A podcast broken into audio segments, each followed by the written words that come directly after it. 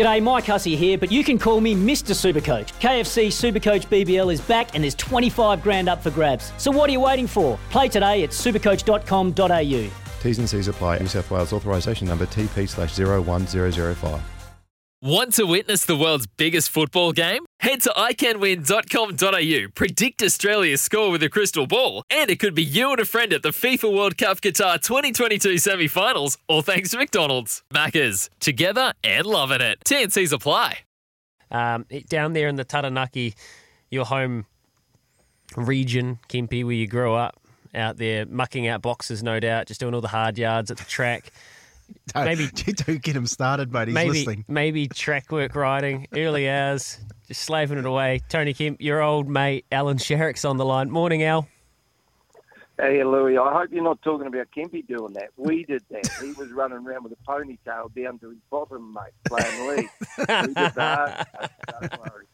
Yeah, yeah. I do. I do remember that trip down to Wanganui, Al, where where Tezza threw those hay bales around, and I nearly broke my ankle. mate, You haven't told Louis about the chartreuse either, eh, Mac? Nah, mate, I, I haven't told Louis about any of those drinking trips, Alan.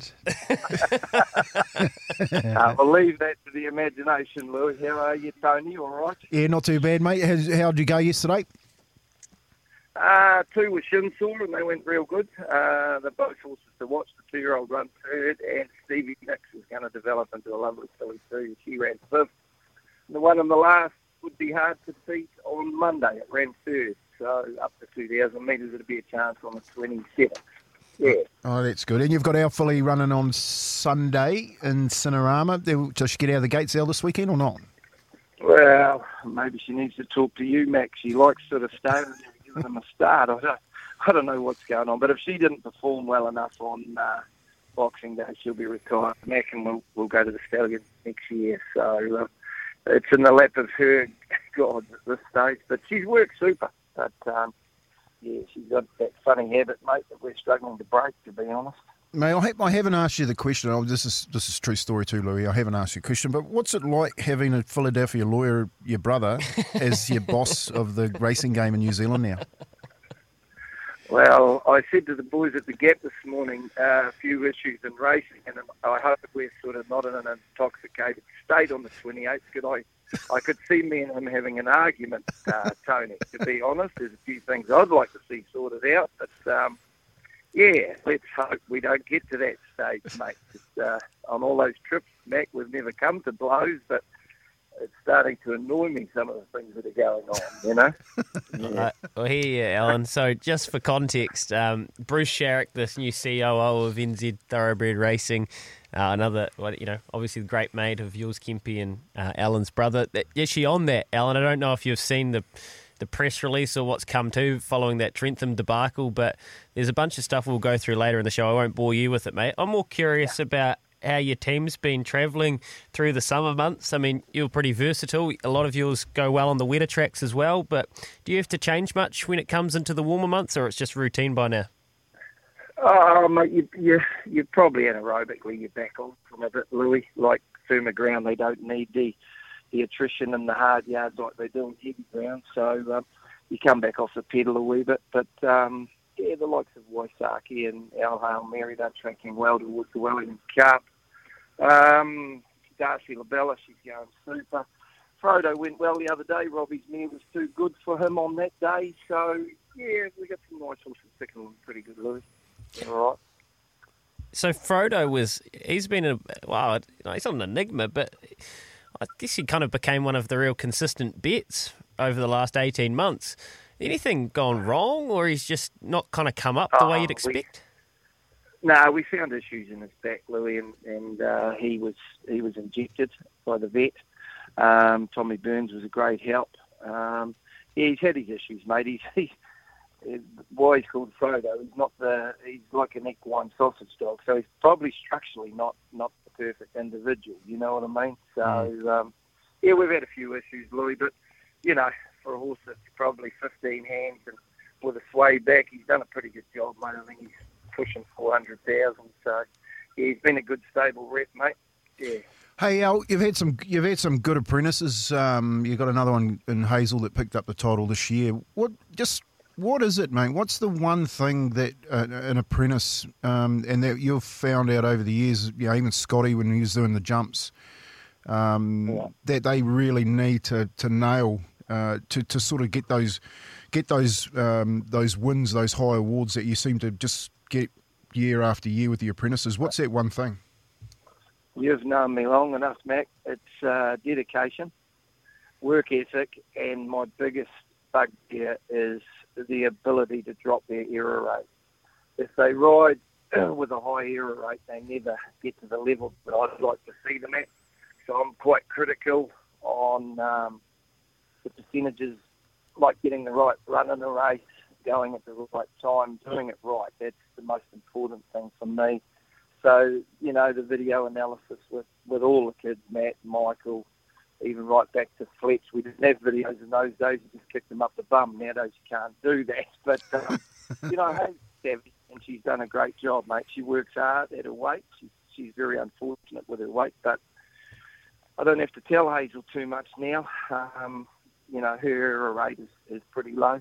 Normally she's uh, riding at 70% good rides and maybe 30 the other way or 80-20. But, um, you know, when you start doing 50-50s and it's hit and miss, it becomes very, very hard for a mentor and people to put you on. So I think just dropping the error rate, no different to your league, mate. You've got to bat up and get your processes right, and that makes you a better player and it makes you a better rider if you can execute, you know.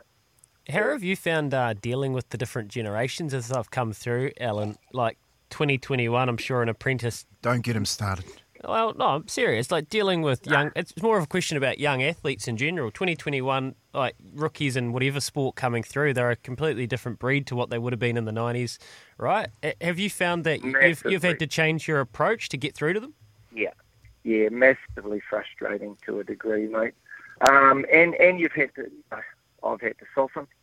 I, I believe the world has softened. You know, we've become more PC, Louis. I'm not I'm not being disrespectful to society now, but there's been a total flip round, and um, don't worry, Bruce is always at me that uh, you know it wasn't how it was when Dad was bringing us up when Kempy and Bruce were running together, and we were, Dad was booting our bums. You know what I mean? It's all changed, mate. Um, but that's life in general, Louis. If you don't change with the times, well, you fall out of it, don't you? So I, I still think my apprentices know that I'm a hard taskmaster. But the likes of Hazel and the later ones, they've had it pretty easy compared to Michael and Matt. You know, when they were back in that era where you know, you, you demanded respect and you demanded work ethic, and, and those boys all got through. You know, they they did well, and they've continued to do well, and I'm very proud of them still to this day. So, you know, I, I still hear from Michael once a month, and uh, we laugh and joke about things, and yeah, we've got a good rapport. But yeah, society has changed, boys. It has, and um, you know, I, I would say even Kempy's game and rugby, it's not like it used to be, mate. It, it's changed quite a bit. It has, it has, Alan. Don't you ever change? Don't you ever change, mate? Hey, so we, we're tell, talking to the punters about a winner, and on Sunday you got a good one in Darcy Labella. Um, I reckon that's the lay of the lay of the weekend. What do you reckon? Well, I'd be a bit careful there, boys, because uh, one, she's drawn eight. Two, I haven't got a suitable rider, and I see the TRD have put her out. Two, so she could be a doubtful starter. Um, on Monday at New Plymouth, I like a Lambra lad in the 74 1800. He went big last start. And I got a mate that they uh, jumped out of trees to back, and she's come on from that race. Show us more the Schwarzer filly. So if she draws an alley on Sunday, she'll be very hard to beat. So um, yeah, that two to watch for for Monday anyway. And then I think uh, you're down with us, Tony, and we'll have our eventful trip with the boys, of which you'll probably struggle with with my brother. But um, you know, you've got to be hard into that, boys, and sometimes you just got to stretch your heart a little bit. Oh, yeah, I don't, I don't, I don't struggle as um, as much as the the uh, no, the that's right. Be but as we speak, I would think. Yeah. yeah, it's the 29th too, just quietly. No, the 29th's your day. We're having to go the 28th, and then we'll finish you on the 29th. So that's all right, man. Two day affair. Hey, uh, Al, just quickly before I let you go, Waisaki, uh, what a wonderful horse he's been, and Seamus. Two, I'd be very interested to know what their targets are and how they're travelling. Yeah, Seamus will run in the Wellington Guineas, Louis, next start. Um, I don't, you know, I'm not being disrespectful. He hasn't beaten a lot yet, but he's a very, very progressive horse. Got a great attitude, big, strong animal. 1400 at Wellington, I hold no fears for him. I will pay a late on to the Bayer. Um, whether I can get to a mile and a half with a with a horse by Sham, Shamexpress out of the Per Incanto mare, I'd, I'd probably have to get changed in the telephone box. I'd have to be Superman. so I'm a little bit cautious there, Louis. Um, but he he's come through his race super. I'm just hacking him around this week, and he's as bright as a button. But he's a lovely, lovely animal. Waisaki's still tracking well. Um, it's about getting him right for the right race. Um, he'll run on the Ashes belonging the Cup next start. Then uh, the Trentham Stakes, that's two weeks out from the Wellington Cup, and I still think I'm right on target with him, uh, contrary to his form. But Louis, you can't win every race, or else you get to the Cup with 62 kilos and you can't win anyway. So uh, my syndicate knows how we're tracking, and I'm very happy with them at this stage. Yeah, and they're also telling me that you're making the best sausages in all of Taranaki these days. I'm making the best what? Sausages. oh yeah, don't worry about that, mate. We've got a butcher out watcher. But um, what's in the sausages is the you know, it's all sorts of products going. No sausages. I can't let that go on the radio, my friend. Okay, that's your secret, so your secret recipe. Hey, thanks for joining us, Al. Nah, good as gold, boys. Have a good morning. See you soon, mate. Bye bye. I don't know. I don't know if it's true or not, but allegedly he's got the best sausages going around. So I'm not even going to comment on that. All right. I'm not even going to comment on that. But you know, the uh, the, the one word that um, really sums up Alan Sharrock is resilience, mate. You know, he's it's really hard for him to to sort of change with the ages because what you see is what you get with Al. I said, spoke about that the other day, but that's the beauty of the man. Like the beauty of the man is that you you you get what you what you see since you've since you've been a kid. Um, well, he's a masterful trainer, striking at under five, Tony, and like he says, he can't win every race, so you get too much weight. And there's just a little glimpse into the way his brain works, and the, yeah, he's very very uh, tactful, and, and he is always respectful. Whenever I've spoken to Alan, and that's what you know I judge this stuff on. Interesting dynamic. His brother Bruce Sharrock, the C, uh, chief operating officer of New Zealand Thoroughbred Racing, and somebody um, genuinely, I think the industry is very privileged and lucky to have at their disposal at the moment. Now, off the back of that Trentham abandonment, where the track was oh, was a shambles, so a bit of water came on. We spoke about it ad nauseum when it happened on the Monday. Track too firm, a bit of water came. It meant that it was an ice skating rink. Now, people like Alan Sharrock and Roger James, this was for Captain Cook Day, had told the club and had expressed concerns to New Zealand Thoroughbred Racing. They still had to, everyone went to Wellington. Um, massive cost waste and, and for owners and just a total disappointment on the day. New Zealand Thoroughbred Racing has, well, they've uh, commissioned it, they've done a report into this, they've done an independent um, report into making sure that this doesn't, or what they can take from it. And here are some actions that they have taken out. And they've sent this out, and it's uh, pretty detailed. I'm pretty impressed at the speed they've done this the actions, the key here is to make sure they follow through. So, a couple of them I'll, I'll, cherry pick. New Zealand Thoroughbred Racing to review and update the track preparation policy and abandonment protocols by the end of January 2022. So, that'll be an easy one to follow up.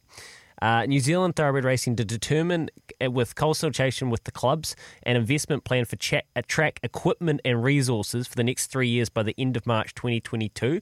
This is a key one because we can't make these tracks safe if the clubs literally don't have the resource to do it.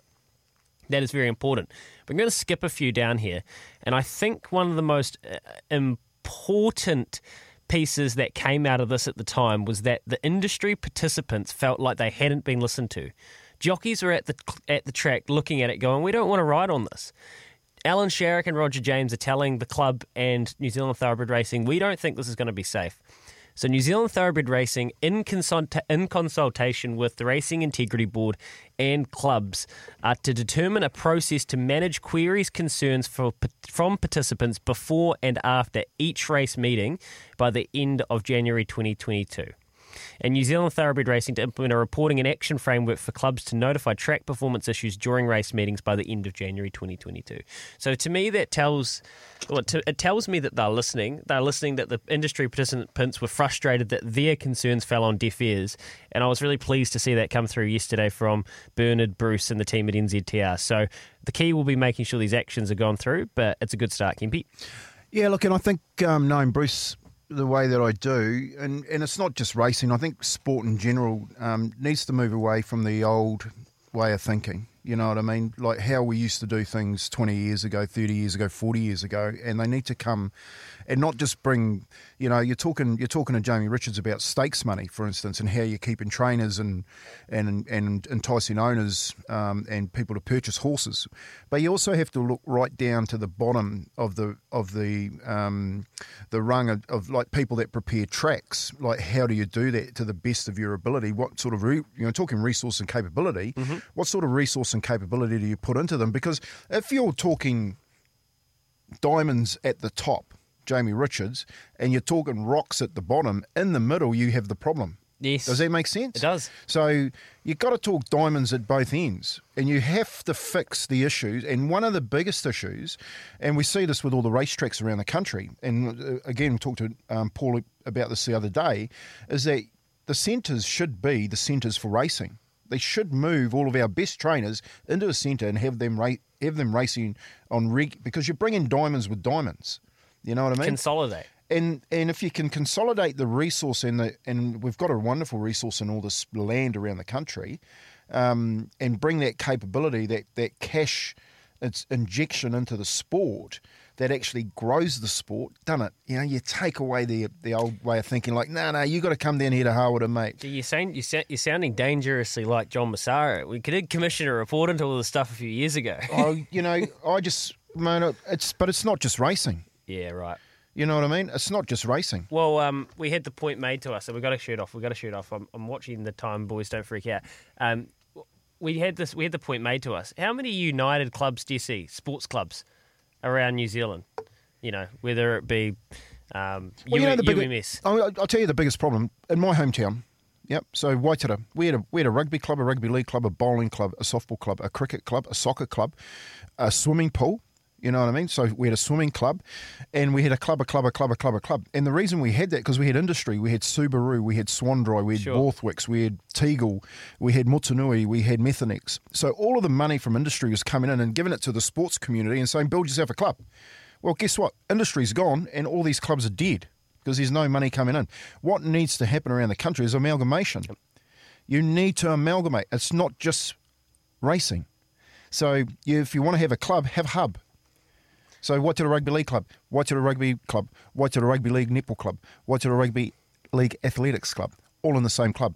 All the same people, all the same money, keeping the club going. Let us know. Double eight, double three. What are the best amalgamations of club levels uh, uh around the country? You know, UMS. I'm thinking of Matamata. Uh, what are the best versions of this? Amalgamations or Uniteds? We would love to hear from you.